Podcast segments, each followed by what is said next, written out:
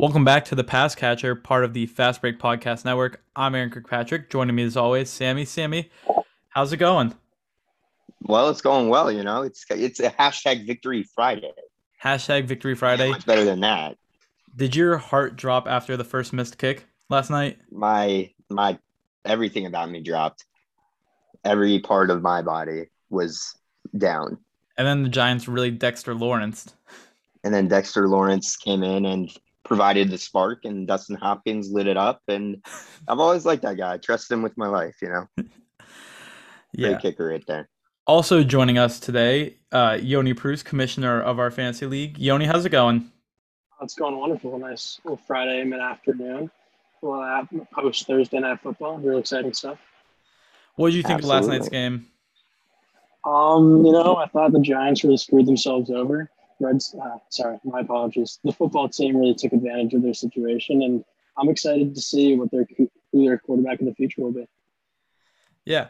So as I said, Yoni is the commissioner of our fantasy league. Um, bit of a figurehead, but he's still our commissioner. you know, no, I'm messing. Okay. So we're gonna start a little thing called Commissioner's Corner, where Yoni's gonna come in. We're gonna talk some fancy football. He's gonna help us with our boom bust players talk about his matchup, and kind of all that. So, Yoni, last week you lost, right? I did. I lost to Team Fish Tank of Aria Fish. We have, yeah, we have an interesting situation here. We have Aaron who got a whipsaw, a win below the average, and Yoni who got a loss. If they had been playing each other, Yoni would have come away with a, a nice blowout win. But as you'll, as I've told you, and you'll continue to learn, Mr. Aaron here is the luckiest man when it comes to fantasy football. And on the other side of that ledger, last year Yoni was probably the unluckiest, and it seems like that trend's continuing. I mean, last year Yoni somehow didn't win his division, and then you know matched up with me in the first round and, and didn't score too many points, even though he had a nice team. So, yeah. Meanwhile, Aaron somehow got a bye and and made the championship at tomorrow. But sometimes the fantasy football gods know what they're doing because they set Aaron up for just an absolute awful feat in the championship. So Thanks, three Sammy. P10 and three loss. You're welcome, Marion. I appreciate that. um, but so quick recap from last night's games, how it affected our league. I think I was the only one who had a lot of players playing. I had both Terry McLaurin and Logan Thomas, so I'm up 29 points against Roan. Uh, Jeremy's up eight to three on Josh. Josh had Washington defense. Roan had Gibson. Nothing went on in your matchup this week, Yoni. Same with you, Jesse. And then Fish had uh, Kenny Golladay, and Saquon Barkley, who combined for a beautiful 13.2 points. The tank is back on for Fish officially. So let's jump into it. Yoni, how are you feeling about your matchup this week? Uh, you're playing Dylan, who's also 0 1. Must win kind of feeling, or no? Uh, yeah, it's, it's feeling like a must win sort of situation. As in the NFL, a lot of what they talked about last night was if you start off 0 2, doesn't look like you're going to do well this season. And that's the vibe that I'm getting this week. I do respect Team Platt. He is star studded, I will say. But I think time to get Swifty. It is finally their time to get Swifty. So I believe yeah, Swift was. I was. I was telling you this, I really was surprised. Swift was just awesome last week. Like I knew he was going to get the volume, but I thought that the offensive line for the Lions was going to really hold them back. But it was the contrary. The offensive line was awesome. Like they finally moved Sewell over to left tackle, and he did a great job against Bosa. And between that and Ragnow and uh, Bulaga, it actually came to play. Yeah, I was very happy to see. And the Jamaal Williams factor actually wasn't much of a factor, whereas they were down for most of the game, and then Goff was just tossing it to Hockenson, Jamaal Williams, and Swift. So it worked out. Yeah. They just don't really have receivers. I guess that's what happens when they cut their best receiver, which was already Breshad Perriman, nothing to write home with or write home about to begin with. So what are you talking yeah. about? The goat himself, Tyrell Williams, had like three targets, caught it twice for like 15 yards. Did you drop Tyrell Williams already? yeah. well, it's he. I was worried he was gonna have too good of a game, and he'd feel bad being on my bench. Is basically what it was right. about. It's more of a sign of respect for the veteran. Yeah, essentially. Um. So yeah, Sammy, what about you? How are you feeling about your matchup this week? Yeah, I mean, I'm playing Team Jedberg, and you know, he kind of came after me on our in our group chat. You know, I was I don't get it. Like, and I was telling Aaron this, and and it's just like frustrating because there's absolutely nothing I can do to back it up. I have to just hope my fantasy players play well, and then like I'll be able to. But at the end of the day, I'm clearly putting myself in a better situation than him, and it's just a question of will that matter or not. Yeah. Uh, as you've said many times, Sammy, fantasy football is all luck. So I mean, yeah, the five underdogs won last week. It's it's absolutely ridiculous. I mean, also, you know, one thing that's less like is is making trades and that kind of thing, and trying to get value for your guys. And so, speaking of that, we had a, a pretty big trade, right? Since we yeah, last you recorded. yourself, Sam. Yeah, you I had this trade. uh, I was interested, you know, Yoni, you said, hmm, an interesting trade when it was made. And so I was going to ask you then, but since you were coming on the spot, I figured I'd ask you now. So the trade uh, was I sent Darrell Henderson Jr. over to Team Dewald, who's Daron. And, you know, he sent back, I sent my, the full package was I sent um, Darrell Henderson Jr., my 2022 fourth and 2022 sixth. And I got back a 2022 first from Daron and Mike Williams, who had 10 targets last week and a touchdown. yeah. So I'd like to hear I'd like to hear what you make of it, Yoni. I personally, I thought it was a fascinating trade. I mean, Daron's getting some future late round draft picks, but he's giving up real value in the first. So I mean, Sam, you just stockpiling on these first round draft picks. So props to you on that. Always good to keep getting first round draft first round picks. It's only my it's only my second so far this year, Yoni. I gotta get back to my usual status. yeah, I only really. I only have five top 20 picks right now instead of six. the the Darrell Henderson factor. I do think he's going to do very well this year. I also think that Sony Michel eventually is going to come in and take a lot more of those snaps than we saw because I believe he only took he only had three snaps the entire game. So I think for the rest of the season, Sony Michel's going to come in and it might get into like the 20, 30% of snaps going Sony Michel way. But I do think Darrell Henderson's a good pickup for Team D World. Yeah, I mean, if, if he's trying to win, then that's that's fine. I, I do think though, just the, with the way that Sony Michel and how he came in late, it does remind me of a certain situation, which is a Ronald Jones and then Leonard Fournette coming in, and I traded Ronald Jones for a first round pick, and that worked out all right. So maybe I'm trying to emulate that because I had success with in the past. But part of my thinking is that, like you said, first of all, they wouldn't have traded for Sony Michel for no reason. And they traded for him before Darrell Henderson had even had that wrist injury in practice or the thumb injury, whatever it was. But part of it is just Darrell Henderson Jr. is a really talented NFL player. Like Memphis had a great track record with producing running backs with him and Gibson, and there was one other, but he's injury prone. Simply, like there's no beating around the bush with that. He like it would be very surprising to me if he stays healthy throughout the year. And when he's healthy, don't get me wrong, he's going to get volume on one of the most prolific offenses in the NFL, and that's a really valuable asset. But I traded for Cooper Kupp also since we last recorded a pod. I traded a third round pick for Cooper Kupp.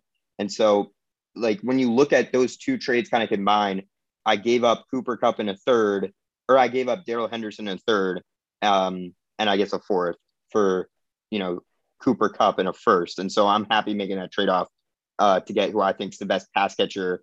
And as I know, Yoni would probably disagree uh, as a Robert Woods fantasy manager in what is really a prolific passing offense at the end of the day.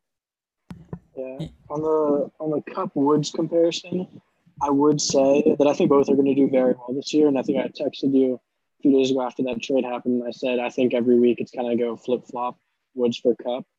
As we saw in the first week, it was all Kupp all day long. Woods was kind of in the background. Um, but I mean, Cooper Kupp was insanely efficient, an amazing player before his injury. I think he tore his ACL a few years ago. So I think great pickup on that that player. Yeah. Yeah, uh, I mean, it, it- go ahead, Aaron. Uh, just jump jumping in here. Uh, I think Sammy over those two trades, you probably got the best package because I already told you personally how high I was on Mike Williams. He's another guy. If he stays healthy, it's not crazy to say he finds the end zone. I, want to say like once every other week or something like that, and he'll get the targets necessary. It's just always been a question of if he can stay healthy, kind of like Raheem Mostert. Uh, I'm high on him. I think you got two great wide receivers for a few mid round picks and Darrell Henderson. And you also picked up a first round pick. I just got to commend you. I think some great GM work done by Sammy. Well, I appreciate that, Aaron, from from a fellow trading GM like yourself. That means a lot. Um, but yeah, I, I was the other thing I was going to say on the Kupp Woods situation is that just not only obviously he had more targets and catches or whatever, and they both had a touchdown. It was just the way that they were talking on, the broadcast about Kupp and Stafford's relationship. And it was that they're always the first guys in the meeting room, the film room. They, they watch something like crazy amounts, like four hours a day together. And then, uh, okay, I'm about to say something that's going to sound a little bit stupid, but it, it's not. I'm not comparing Cooper Kupp to Calvin Johnson, so I just want to get that off out of the way right away. But yesterday I was. But you're going to compare Cooper Kupp to Calvin no, I'm, Johnson? I'm not. I'm not going to. I, all I'm going to say is that last time Matthew Stafford had a true rapport with the receiver, you could say it was Kenny Golladay, and he had 12 touchdowns, led the NFL in passing in receiving yards one year, or receiving touchdowns, one of the two. I'll take that. And then also Calvin Johnson, like, is obviously much, much more talented player than Cooper Kupp. But I was watching Calvin Johnson's 329 yard game highlights from when he uh, torched the Cowboys back in 13, the you know the Stafford fake spike game or whatever. And I was just thinking, you know, maybe Cooper Kupp could sign into the little Calvin Johnson role. What do you think, Yoni? Cooper Kupp or Calvin Johnson? If you had to pick one right now, who would you go with, and why Cooper Kupp? Uh, probably Cooper Kupp, and because his rapport with Matthew Stafford. But Exactly. to be fully, to be fair about that situation, I, am not a, I haven't paid so much attention to like the Lions of past when they had Calvin Johnson, but I don't remember them having a clear number two receiver at that time or a clear number two option at all. Yeah. So I don't, I don't, I don't, I don't think they did in the game that I watched. yeah. So I don't know. I, I mean, I do think Cooper Kupp will do very well, but I don't really think we have any comparison for Robert Woods or whoever else, like Darrell Henderson. They never had like a strong running. Yeah, or even even Higbee. Yeah, even Higbee. The the Lions. But there is a never there is like a, a way in which that can also help both you and I as Woods and Kupp owner. Like I think that with Goff, it was a trade off, and I think that people made a mistake, and, and myself included, really, in thinking that Cooper Kupp and Robert Woods were going to be basically as good as they were with Jared Goff. But the fact of the matter is, Matthew Stafford, Cam Akers goes down. They they've traded for Matthew Stafford, and Sean McVay finally has this quarterback that he can do all that he's ever wanted with. He's going to be slinging the ball, and I think instead of having games where Cooper Kupp goes absolutely off and then he doesn't, and then Robert Woods vice versa, I think they both should be able to get fed plenty. And I think that's now starting to be reflected just by reading their outlooks. It, it has Cooper Kupp in like the little fancy Alex saying, lock him in as a wide receiver one, and same thing with Robert Woods. I Uh, think like Cooper Kupp and Robert Woods are going to make a jump into the Mike Evans, Chris Godwin, DK Metcalf, Tyler Lockett, fantasy receiver, Adam Thielen, Justin Jefferson kind of rank, thanks to Matt Stafford. I can see that as well. I think Okay, something that's what about just I think just something that's got to be thrown out thrown out there. Sammy, the important thing you met, mentioned was the Cam Akers injury.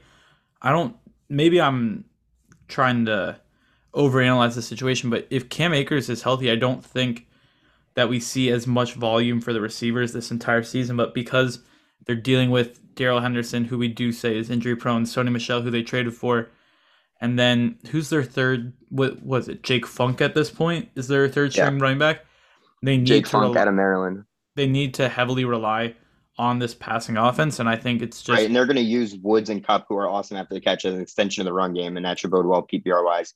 So, I, mm. I what I want to add, like to what you're saying, Aaron, is that Sean McVay is one of the best offensive minded coaches in the league, and he spent the whole offseason preparing this playbook and sections of the playbook. The way that coaches that do it, I guess, is like they have sections of the playbook for certain receivers, right, and certain players. There was a whole part of this offense created around Cam Akers. Darrell Henderson is not the same back as Cam Akers. Now there's Sony Michel. Sony Michel and Darrell Henderson are bigger goal line, even like bruise them backs, and now they're going to be used that way. And so you don't have that pass catching ability that Cam Akers, even though he's not really known for that, gave you. And so now it should be more Kupp Woods. Even they ran a few tight end screens to Higbee. He was Higbee was lining out out wide. That's just going to be a really creative offense. And um, I I think if everything goes well, there should be room for Higbee, Kupp, and Robert Woods to be fantasy, you know, really fantasy relevant, if not more than that. Something that wouldn't surprise me that you're talking about same with the screens is last night Washington, um, when the run game wasn't working as well as it should have been, they kept running wide receiver screens to Adam Humphries, just getting it quickly to the, uh, getting it quickly wide and just having the receivers block. And I think that's something that we could see from the Rams. Maybe it's to Van Jefferson rather than Cooper Kupp, but I also wouldn't be surprised if you see throughout the season a decent number of Cooper Kupp wide receiver screens if the run game is struggling against certain offenses. Yeah, I mean, they even ran with Robert Woods a couple of times, and like that's it's just this is a creative offense with a creative offensive coach, and now an excellent quarterback. Like if their offensive line can just protect, there's no reason why this can't be the best offense in football. I don't know if that's an overreaction, but the Bears don't have a bad defense by any means. Especially their secondary is solid, and we all know what Khalil Mack can do, and he was as he was just a non-factor. Like everybody, everybody talked about how Chase Young was shut down by Rashawn Slater. Well, Khalil Mack was really shut down in the same way. In the first half, he had zero quarterback pressures. I mean, I think that this Rams offense really can be dominant. And when you have Aaron Donald and Jalen Ramsey on your defense, this really should just be one of the best teams in the league. With the way that the Packers looked, you know, and the way that the Buccaneers defense was unable to handle the Cowboys, I'm starting to feel like the Rams might be the team to beat. I think week one, they definitely showed the most out of any team in the NFC. But just for the, I mean, the Buccaneers, you can't really count them out week one just because, like Brady and that offense, they always change throughout the year. I mean, like Ronald Jones had four rushes last night because of the fumbles. Yeah. So, I mean, and like he's already back. Like Bruce Arians already said he's going to be the number one back next week. But I, I, do think the Rams are one of, if not, I mean, definitely not the most, but one of the most electric offenses in the league with Sean McVay leading it. So they'll be good for the rest of the season. It'll definitely be interesting to see. Uh, shifting back a bit towards our matchups, let's go into our boomer bust, uh, both for your team slash matchup and then the entire league. Sammy, do you want to kick it off for us? Who's your uh, boom yeah. from your matchup? So from my team, I I like this might be obvious just because how much he's being projected. I I'm gonna go with Davante Adams. Like I would not I would usually try to stay away from like one of my best players picking them, but with the way that the Packers played last week, I just want to show that I have faith in their ability to bounce back and that you shouldn't panic on Aaron Rodgers and do something crazy at Aaron. Uh, I'm uh, gonna jump in there and say, yeah, my guy. I just to cut in line. I'm gonna say Aaron Rodgers. I just think first of all, it's the Lions in Lambeau. Like if they don't do well, then there's something seriously wrong with this team. Uh, I'd be surprised if Aaron Rodgers doesn't throw like three. I'm gonna say three touchdowns this week at least. 300 yards, three touchdowns minimum is what is what I'm saying. And I'm hoping for your sake, Sammy Davante gets at least 80 yards and a touchdown. All right, thanks, Aaron. Yeah, just looking out for my friend. And what about busting, Sammy? Who do you think is gonna bust? I mean, like, okay.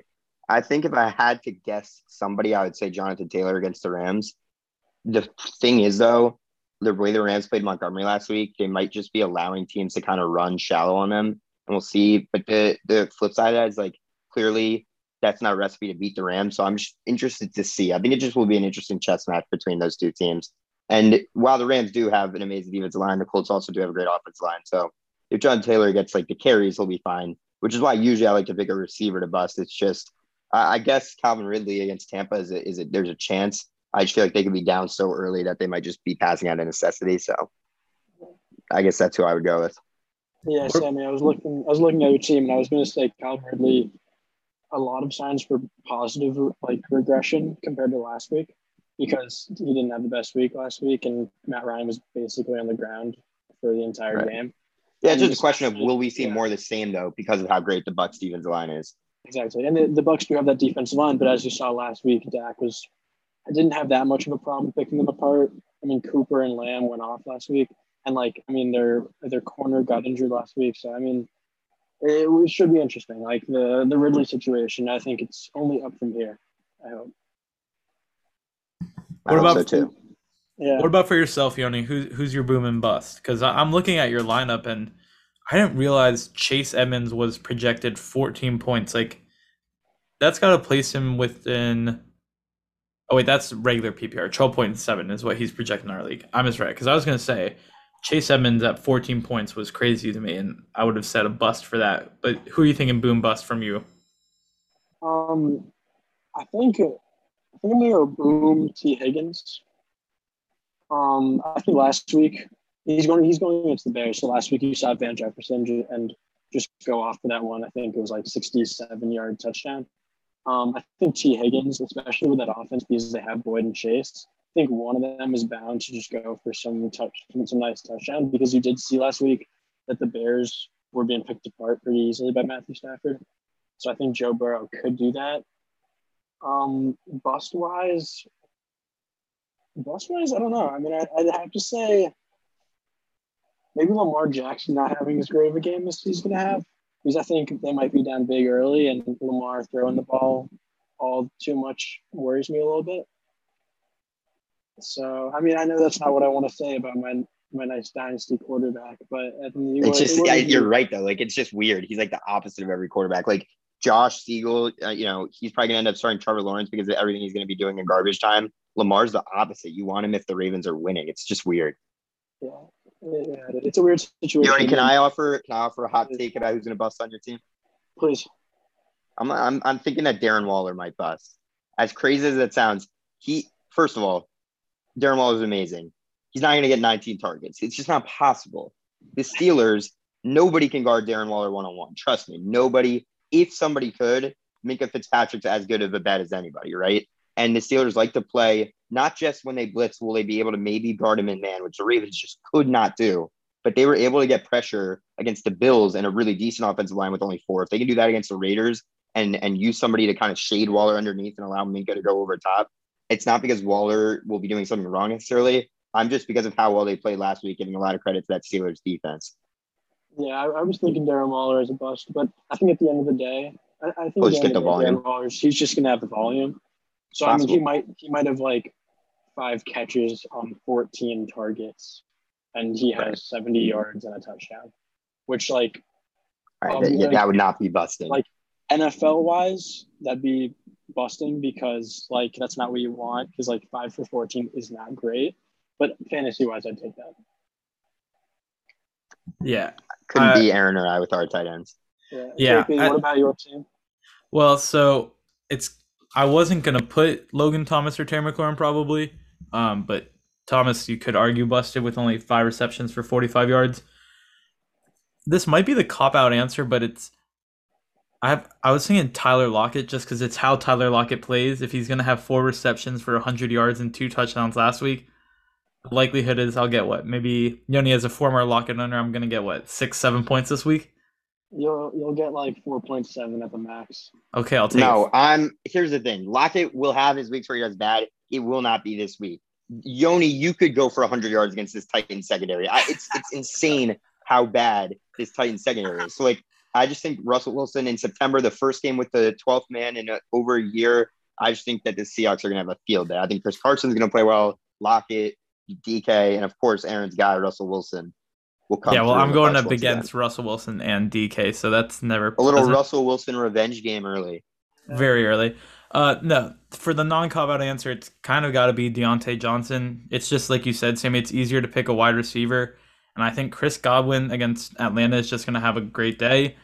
And Diontae Johnson, he only had he had ten targets, so that provides me hope. But the Raiders' defense was able to get a lot of pressure against that Baltimore offensive line, and we already saw how bad the Pittsburgh offensive line is.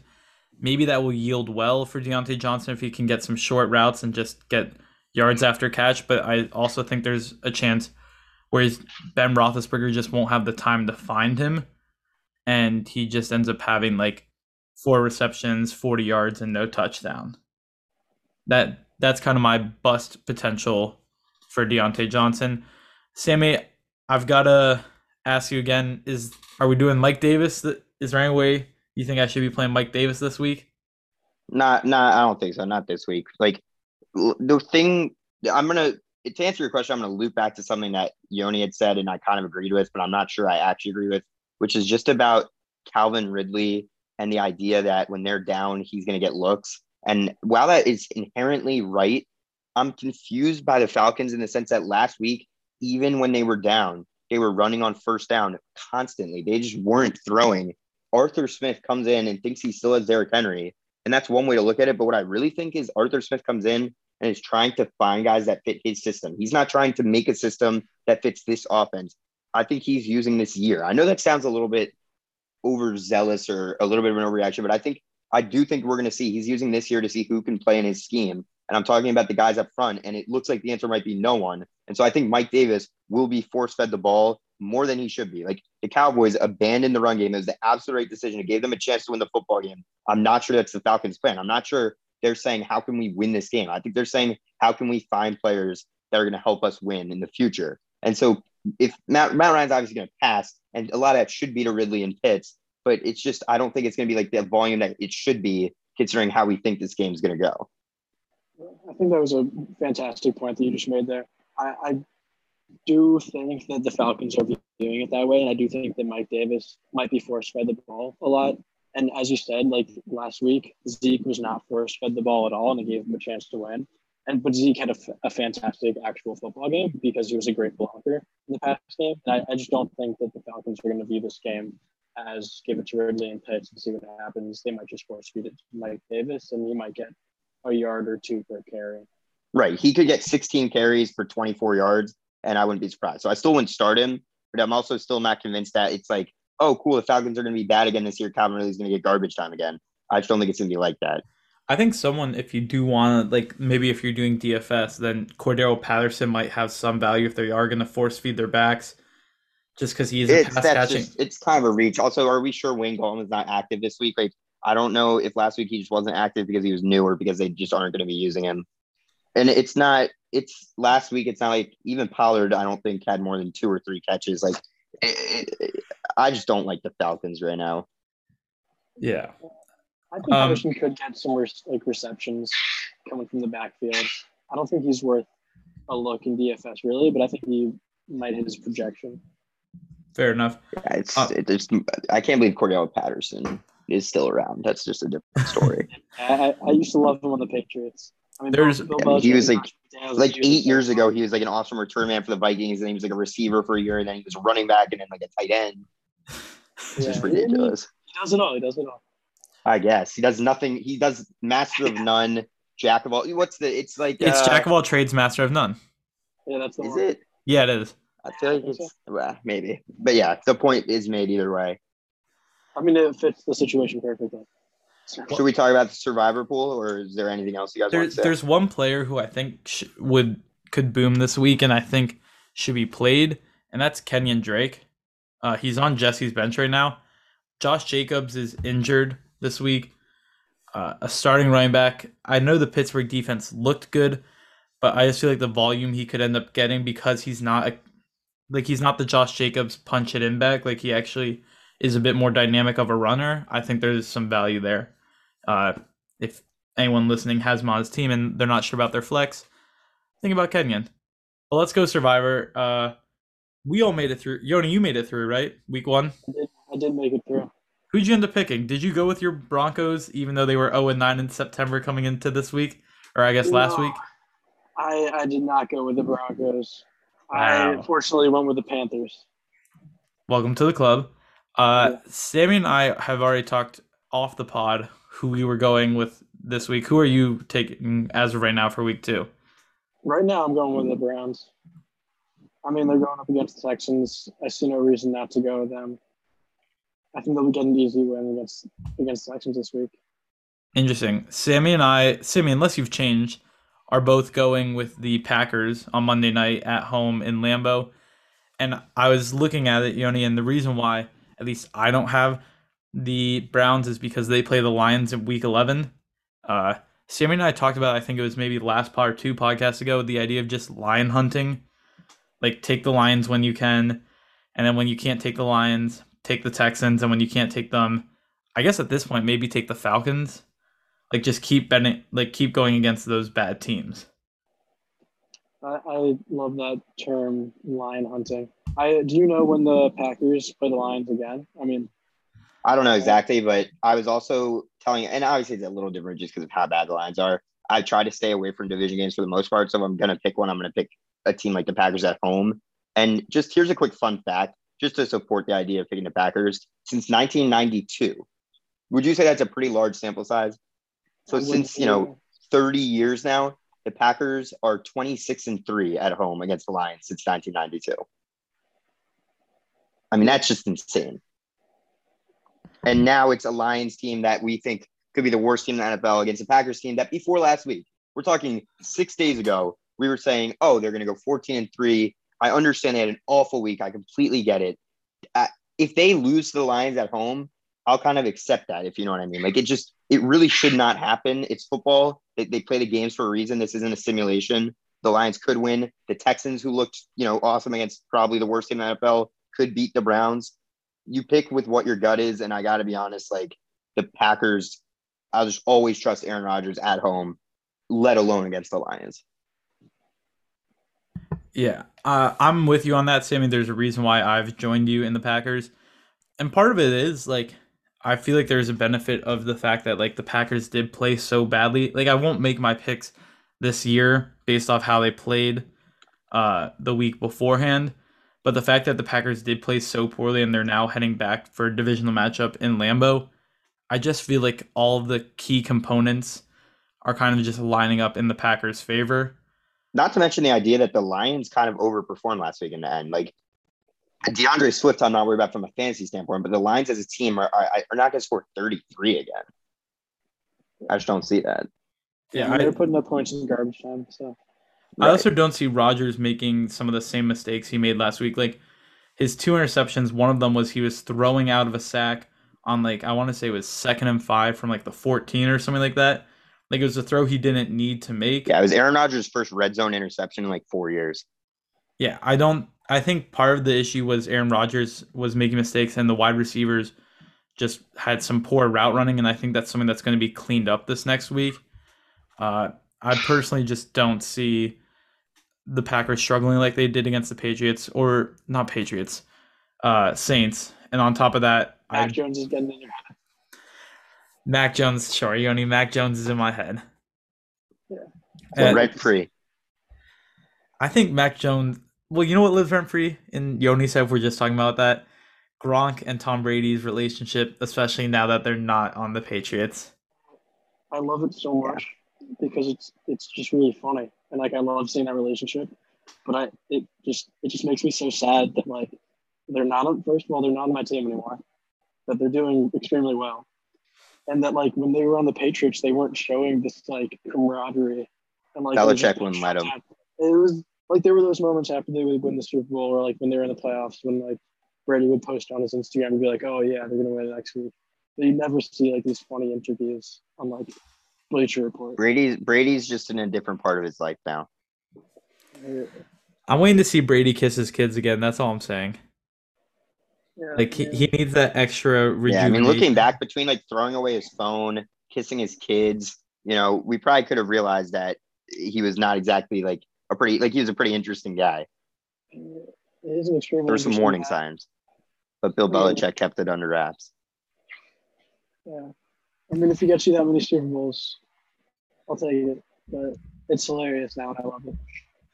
Yoni, if Mac Jones wins the Super Bowl this year, who who do you uh, have more favoritism towards, Belichick or Tom Brady? Favoritism towards? I mean, if Yeah. were with Mac Jones right now, I'm going Belichick. Not cool. I mean, that's. I mean, think about the Patriots winning Super Bowl right now with Mac Jones in his first year. That'd be pretty absurd. Is it crazy though? Is it crazy? No. Will it happen? Yes. So Well I'll see you on said. the other side. It's really well said, actually. Well, very well said. Yeah. Um. So yeah, we're where are we working with? We're still on the survivor pool, unless. Are you guys good to move on from the survivor pool? Because the only, Yoni, now you're making me think about What? What am I making think about? switching to the Browns, even though I know I shouldn't. I I think the Packers are a very good pick this week. And then, as I said earlier, the idea of lion hunting is an extremely good idea, and I would just stick with it. Oh yeah, Aaron. By the way, thanks for giving me credit for that. Did I not? Not really. You said we talked about it, but it's my term. My bad. Sammy's Uh, coin term. uh, it's a This good is a revised statement. Sammy coined the term lion hunting, and then him and I talked about it afterwards. Is that better, Sammy? That was that was really well said. I they do call me the young Shakespeare, you know. No. No? No. I, I've never heard that term before used about you. Not cool. Yoni, how are you uh la- one last thing, how are you feeling about this week's matchup for the Patriots? The Patriots? Yeah. I mean, what's Tough game, tough game in the Meadowlands. You know. yeah on to Cincinnati? I mean, come on. No, I don't know. I mean, we're playing the Jets, and it's Zach Wilson. He's a rookie. We don't Belich- like Belichick and the Patriots don't mess around around about rookies. Last time we They're played, 0 and 1 too. I mean, yeah, I mean, they're oh on one, so they're going to come back. I mean, last time, last time we played the Jets was Sam Darnold, and he was seeing ghosts. Like, I don't think Zach Wilson's gonna have a great game. I think Mac Jones will play very well. What's your final score prediction? Just want to hear that. I just like how you're just ignoring that last year even happened as a Patriots fan. Yeah, it's it's not in my brain. It's just gone. Um, um, final score prediction. I'd say 30-17. You think the Patriots are going to put Final up 30 prediction. points? I do, I do. I mean, I think Damien Harris is one of the better running backs in this league, and he's gonna have a very good week. I think Who knows Mac if he'll even get to play since he fumbled. Yeah, I mean, the Belichick does have a report of taking him out. But I mean, Stevenson also wasn't great, and James White isn't an every down back, so I think they just got to stick it out with Damien Harris. Yeah. Um, I mean, I think Mac, like Mac Jones and the offense have options, and the defense is a lot better from last year. Just with like Dont'a Hightower come back, Matthew Judon. I, th- I think they'll score 30, and I don't think Zach Wilson and the Jets have a very good game. Fair enough. I still don't. I don't know if they'll get the 30, but that's just my kind of personal take that I don't think the offense is quite there yet. Uh, Yeah, I'm I mean, just saying. I think, I think I'm not too worried about the Patriots for this week necessarily. Obviously, like, and you know, I I think that the Patriots should easily take care of business against the Jets. I also think though that the Dolphins aren't that good, and and like Patriots fans are like, oh, Mac was awesome, et cetera, et cetera. You know, you lost the football game against a Dolphins team that I really think like coming into the year. By the time the year started, I thought like the Patriots are better than the Dolphins, and the Dolphins come into Foxborough week one and beat the Patriots. That that's never really been a thing, if you know what I mean. Like a, a team that's supposed to be on their level, if you go into Foxborough, you're not supposed to win games like that. And so there was definitely some things to be excited about. There was also things to be concerned about. I mean, you know, Mac Jones outplayed Tua for sure, but did the Patriots outplay the Dolphins? Not necessarily. I mean, it, there is something to be said about you know ball security, but at the same time, they I I thought there would be a world in which that game just wasn't particularly close. Personally, I've, al- I've always been a little high on the Dolphins just because their defense has always been great. Yeah, they should have a Um, great pass rush. It's just weird that their defense works like backwards, and it works for them. Don't get me wrong. Yeah, it does. Their secondary is I- awesome. The thing is with the Patriots, they were killing themselves last week, as you said, with ball security, but also with penalties. They had 8 Mhm. for 80 something yards, and that's just not something the Patriots are going to do every week. I mean, last year, I think they said, they said last year, that like the Patriots and the Dolphins were the top two in penalties. And yes, and like last week, they gave up a lot of penalty yards. So I think the Patriots were just killing themselves. Yeah. No, I feel like uh, last week, week one for the Washington football team, I kind of felt the same way. Like we fumbled inside the five, but the Chargers also kind of, it was just a slot. It- you know, week one's always a little weird, a little sloppy. I mean, the most underdogs in NFL history in one week ended up losing. So it was clearly a, a weird week. I don't know. Did you mean I- ended I up winning? think- What? Most underdogs ended up winning. Is that what you meant? Or did you mean losing? Winning. Oh, okay. Because I was confused. Okay. My bad. Sorry, Sammy. It's okay.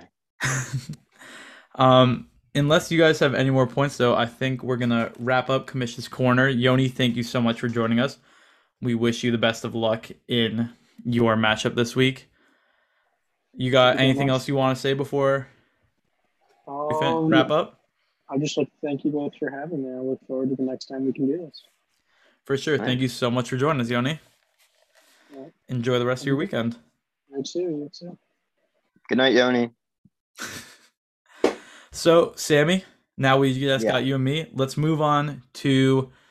We're just gonna jump into it. A line you love and a line you hate. What is? Do you have your lines ready yet? I mean, I have some that I, I don't. I, it's not as clear cut to me as last week.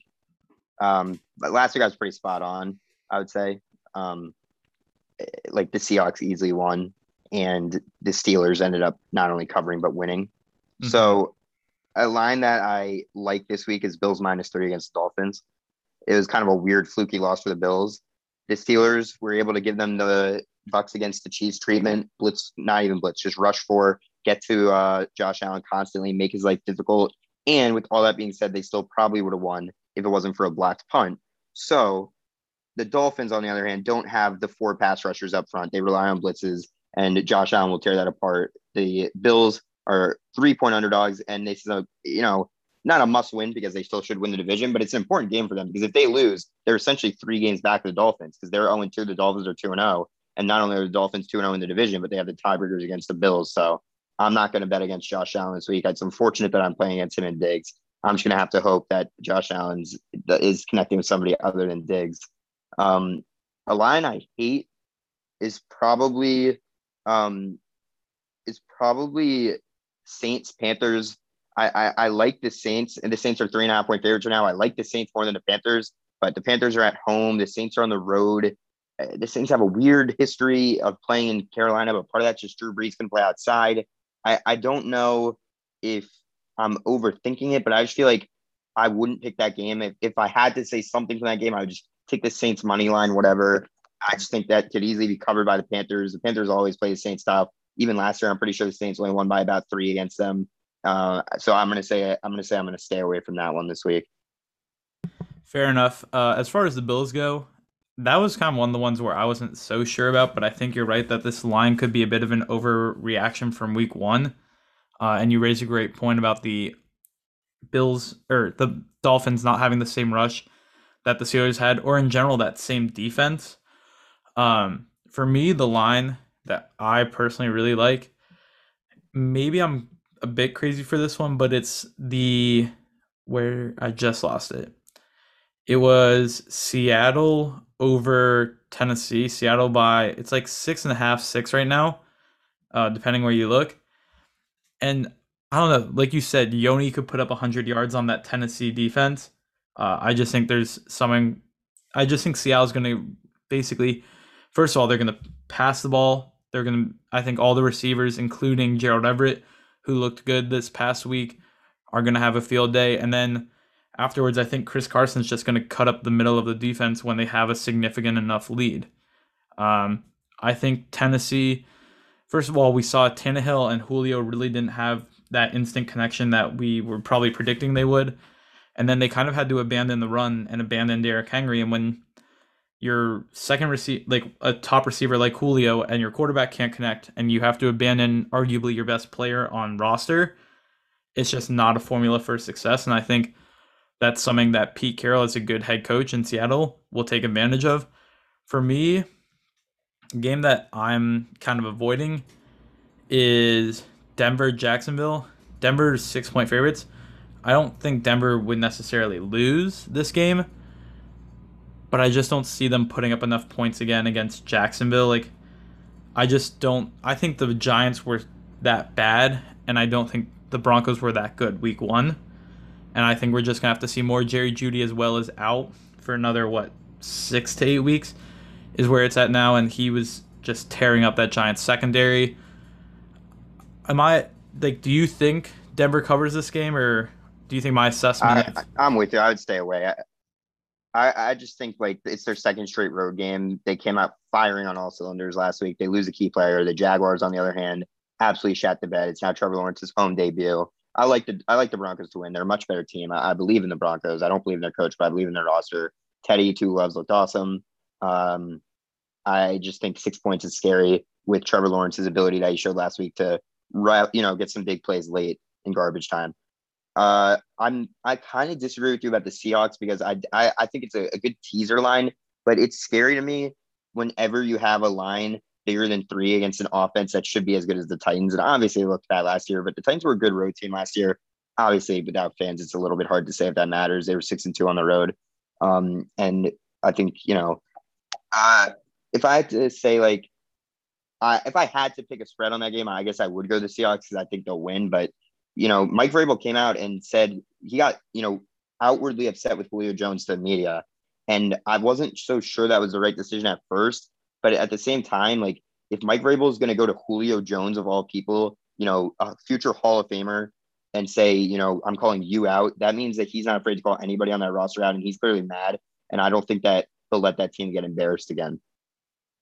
That's fair enough. The other one I was looking at, Sammy, that I think is just too small is Arizona over Minnesota. In Arizona, it's like three and a half points. Yeah, were, were we watching? Where, were we watching the same games last week? It's the kind of line where if it was the other way, like people. I think three weeks from now, you know, there's things with week one where it could be an overreaction or an underreaction, and, and what really matters because if this was a week one game, this would be the right line. And Yeah. it's like they just didn't care about what happened week one because you know they didn't want to overreact. But I think that there's reason to overreact. I think the Vikings are bad. I think the Cardinals are legit. The Cardinals defense was awesome. It will be again. Kyler Murray was great. Chase Edmonds was great. The wide receivers were great.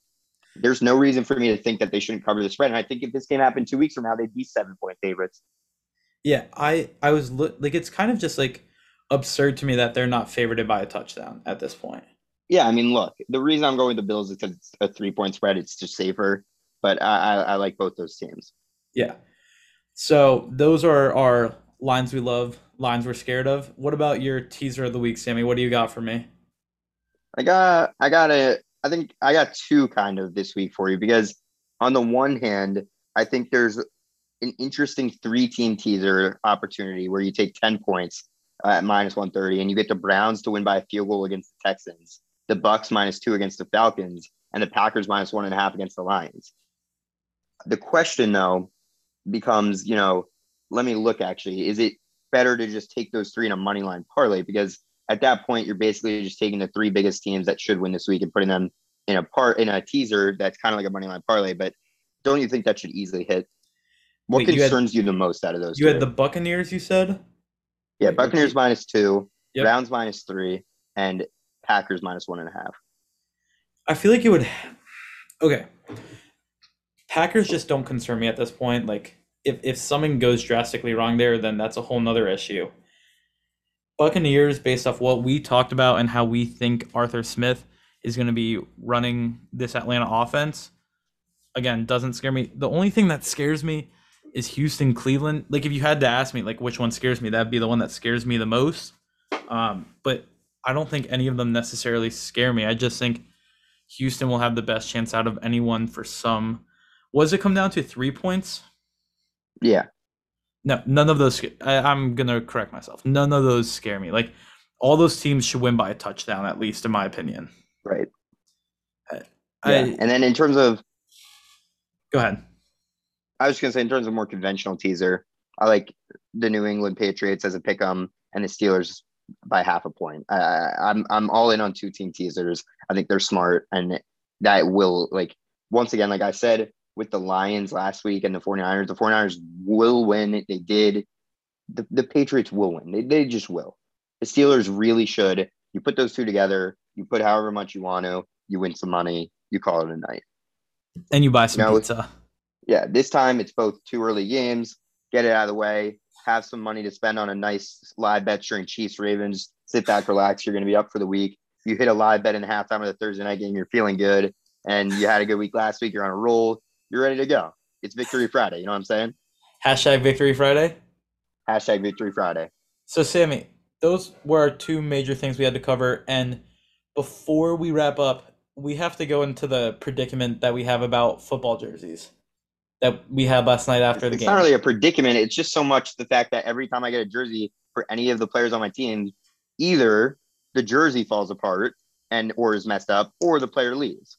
And it's been like that forever for me. I got a Donovan McNabb jersey. He only played 13 games on the team. I got an RG3 jersey. He tore his ACL. I got a Kirk Cousins jersey. We couldn't sign him long term. I got a DJ Swearinger jersey. He gets cut during a Pro Bowl season. He just gets cut. And so since then, I haven't bought a Washington jersey. I don't have a football team jersey. And then Wizards wise, you know, of course, I had Russell Westbrook gone, Davis Bertans jersey ruined, Bradley Beal, it spelled District of Columbia on the front, Robin Lopez, see ya. So at this point, I'm just not sure if I'm really a jersey kind of guy. Uh, and the issue is we want Heinicke jerseys. I I had said during the last drive yesterday, if Heinicke could lead us, that I'd get a Heinicke jersey. But at the same time, I just don't want him to leave because I like him. I, I don't want him to leave either, and that's why I think you should get Dustin Hopkins jersey. I guess, but that's just so stupid. Sammy, pay the whatever the cost is for an NFL jersey and take one for the team, okay? We need a new kicker. I guess. Sammy, We should. I think maybe it's just with Dustin Hopkins. He just needs two tries. No big deal. Just needs two. did you watch Rivera's uh like post game talk to the team about like second chances? And Kelvin Harmon bought in. And then and then he was like second chances and then looked over to Heinicke too. It was it. It seemed more he was celebrating Heinicke and making fun of Hopkins. Before the last drive, the advice he gave to Heinicke was "Don't fuck it up." That's a quote. That's an actual quote. yes, Wow. Well, he Ron didn't. Rivera, Riverboat Ron. Riverboat Ron. So that's all, All right, we've Aaron. got time for this week. Sammy, you've got any closing thoughts before I remind everyone that we've forgotten to put the Twitter at the beginning of the show? Well, Aaron, it feels good to be one and one. If the Eagles can just lose to the 49ers, we'll be in first place in the division after week two, uh, just based on tiebreakers. And you know what? A win's a win. And uh, we'll see you in Buffalo. We'll see you in Buffalo. Yeah. Okay. Well, because we forgot to plug it at the beginning of the pod, uh, check out the Twitter for our fancy league at Keep a League. Uh, we've posted power rankings, game results, as well as trades. You know, just that kind of fun stuff. Otherwise, thank you guys so much for listening. This has been the Pass Catcher.